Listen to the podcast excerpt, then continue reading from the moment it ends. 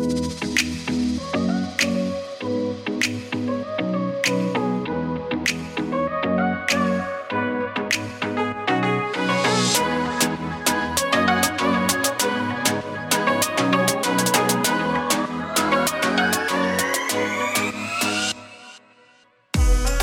everyone. Welcome back to Collaborative Edges, conversations to inspire initiatives across languages and cultures. I'm Rocio Quispe professor of Hispanic Studies at Michigan State University and the host of Collaborative Edges. Today, we will talk about the Muslim Film Festival that took place in April of 2018. We have in the studio at Michigan, Michigan State University faculty Camelia Suleiman, my, Marc Bernstein, and Swarnavel Pillai. Hello, welcome. Thank you. Thank you. Thank you for having us. Good. Um, between April 9 and 13th this year, uh, Michigan State University held the Muslim Studies Program 11th Annual Conference and Film Festival with a special focus on the topic Locating Muslim Cinemas The Politics of Cultures and Identity.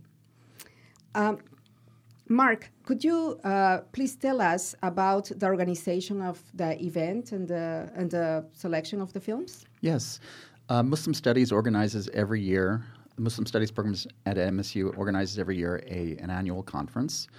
And uh, the faculty are solicited for uh, ideas about what, what we'd like to do.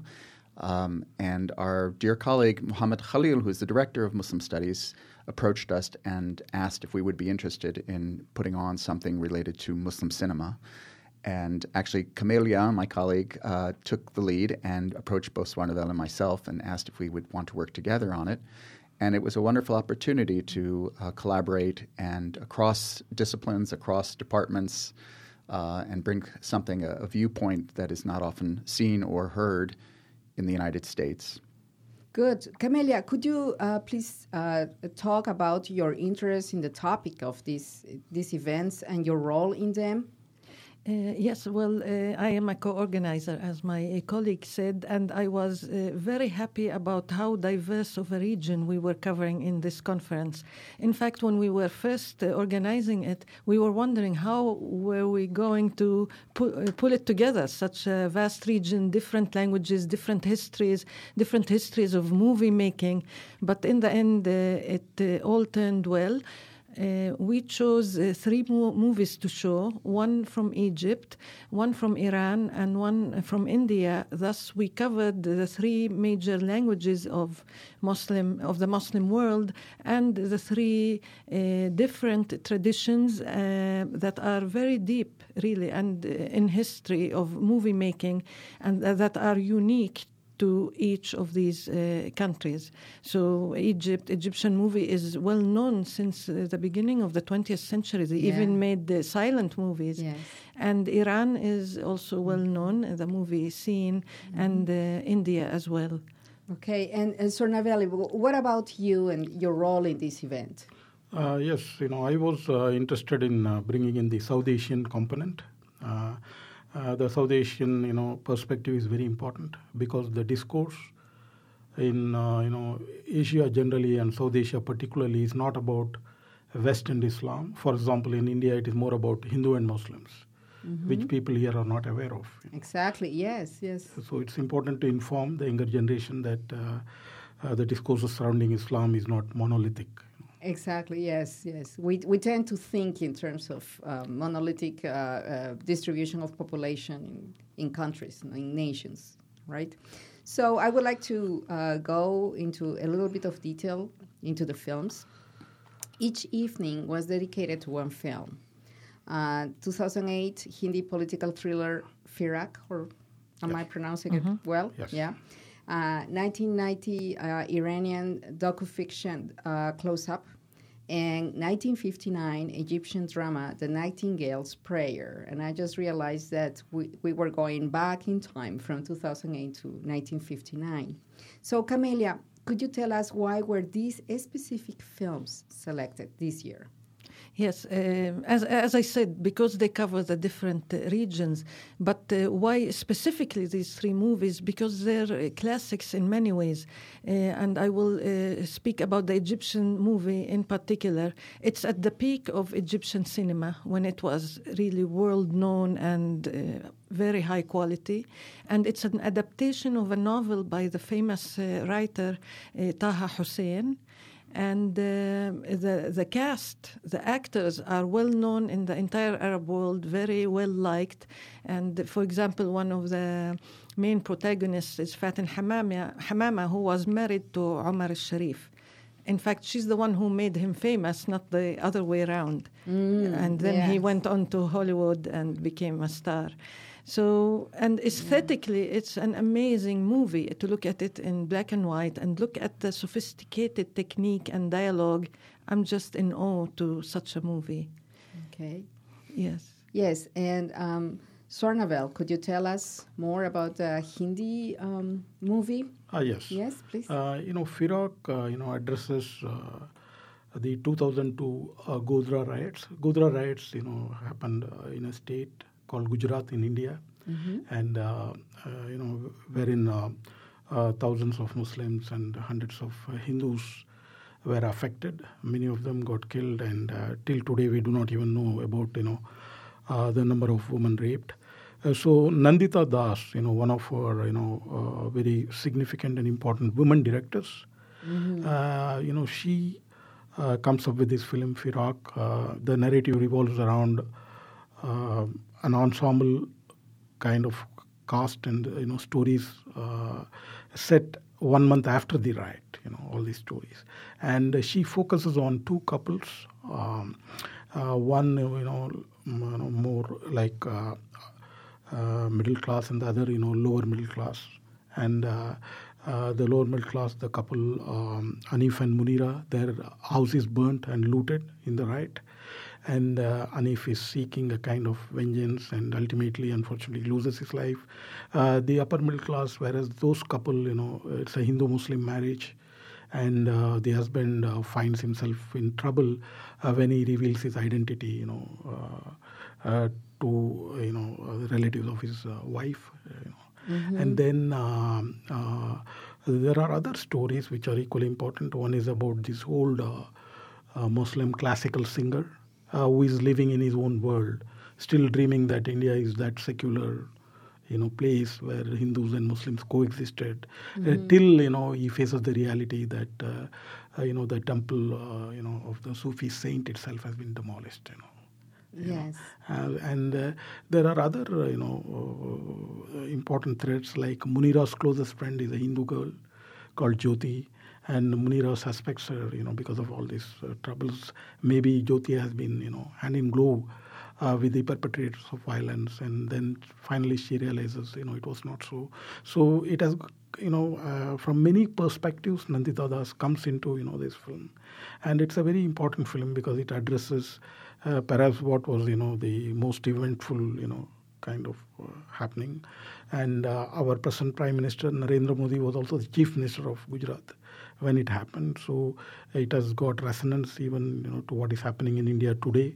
Mm-hmm. Uh, uh, with the you know Hindu right government which is ruling us, and uh, I'm also glad to say that uh, presently, like yesterday, the Cannes Film Festival started, and we have uh, Nandita Das' next film called Manto, which has entered Cannes, and it is very very rare. You know, only a handful of Indian films have entered Cannes, so mm-hmm. you know it's a you know happy thing for all of us. You know, such a a fabulous woman director, you know, has been there now representing India at Cannes. Good. Good. Very interesting what you're saying about the woman directors, and also I like the topic, or I want to stress the topic of coexistence. We'll we'll, we'll go back to that in a bit because I want to know a little bit more about the Iranian uh, film Close Up. Because when I look uh, for information for the film, it's categorized as docu-fiction, so it's documentary, but also fiction. So, uh, could you tell us more about it? I could say in brief that it uh, depicts the vibrant uh, uh, social texture of Iran uh, at a certain period of time, not Iran of today. Mm-hmm. And uh, the movie making was a reflection of that, bringing in secular topics and bringing in how much the society is open minded and uh, tolerant and. Uh, and uh, globalized in many ways in its ways of thinking, and which is something we don't know today about Iran because all what we hear is the news and it's bad news. So yes. that aspect of Iranian culture was very important to bring out here at MSU for students and faculty alike to see.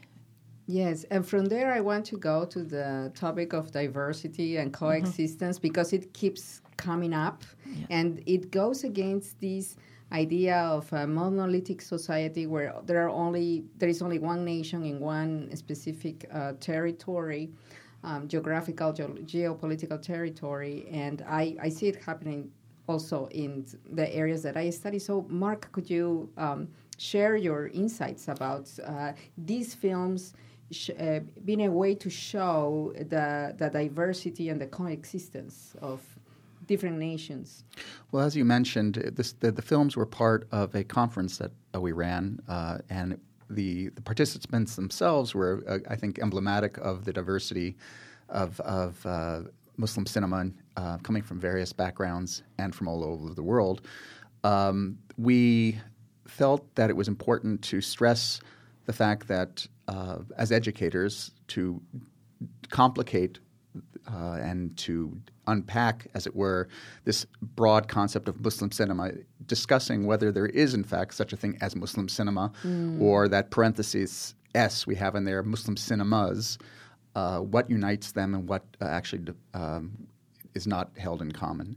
But again, for us and for the faculty, and we hope the wider community, including our students, the idea was to add nuance to the understanding of the Muslim world. Yes, I was thinking right now. Uh, I was thinking if if it could be called cinema across Muslim worlds in Spanish, in, in, in plural, I mean.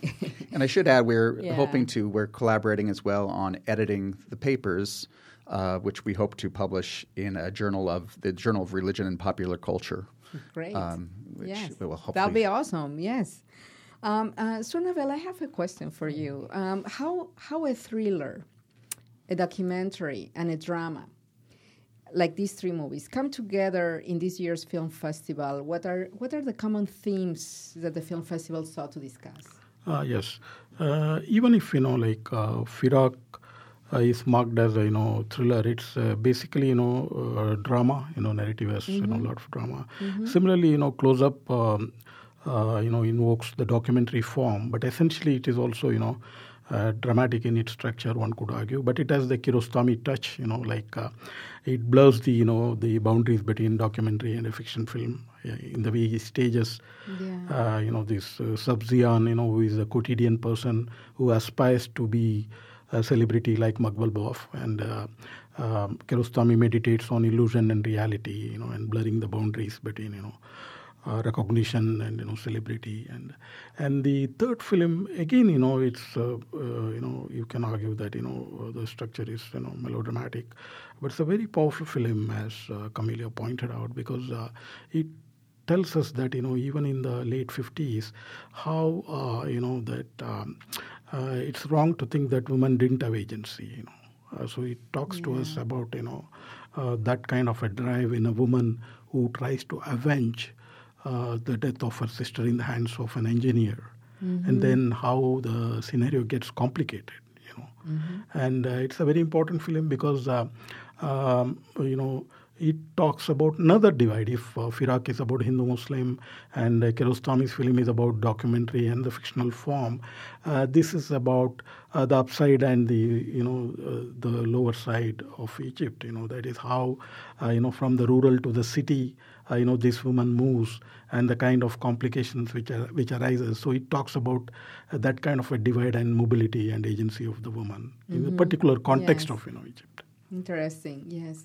Um, now, Camelia, the films that were uh, selected for this year's film festival span almost 60 years. Mm-hmm. How, do, who, how do they contribute to our understanding of Muslim culture and society through uh, half century, more than half century?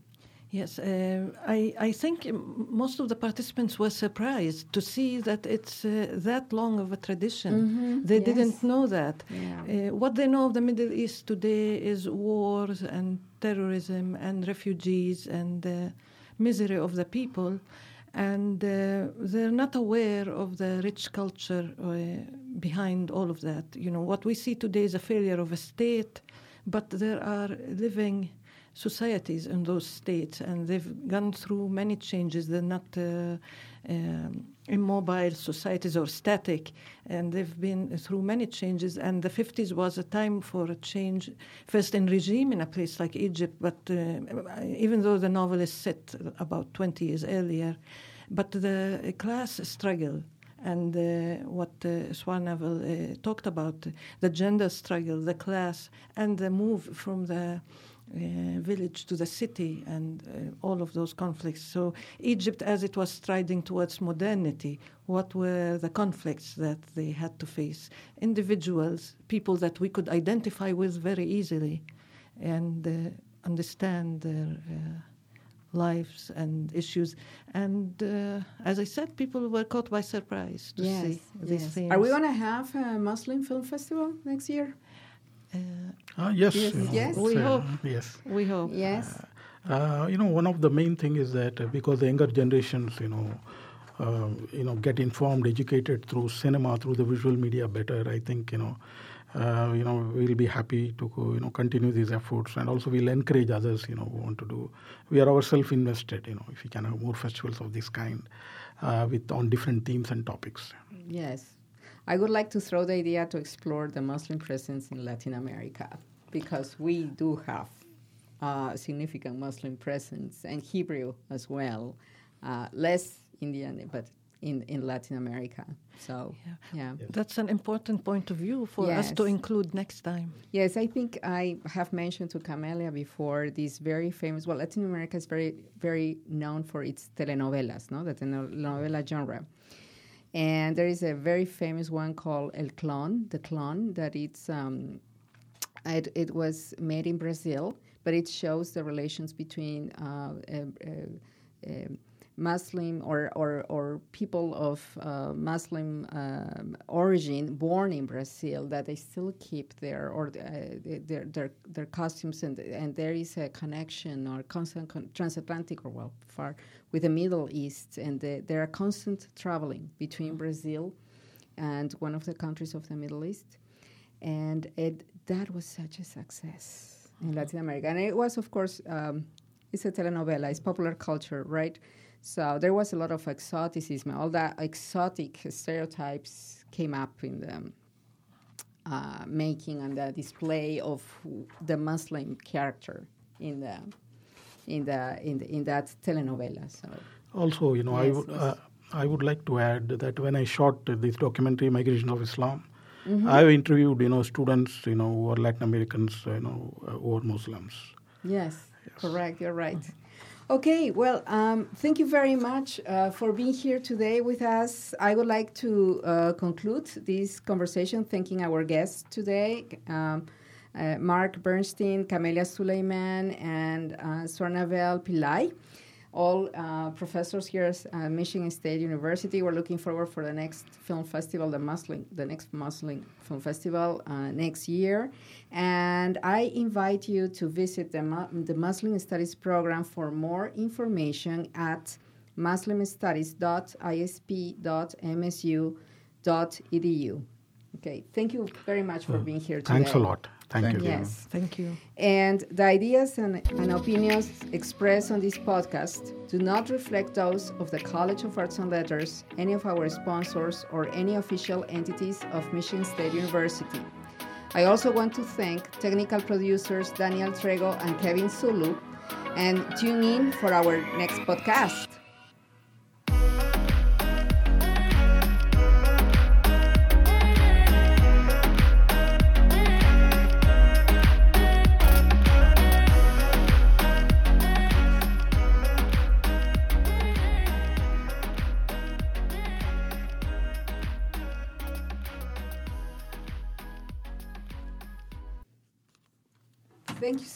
Thank you. I hope you enjoy it. I That did. was that was fun. It was very enjoyable, Thank you. Yes.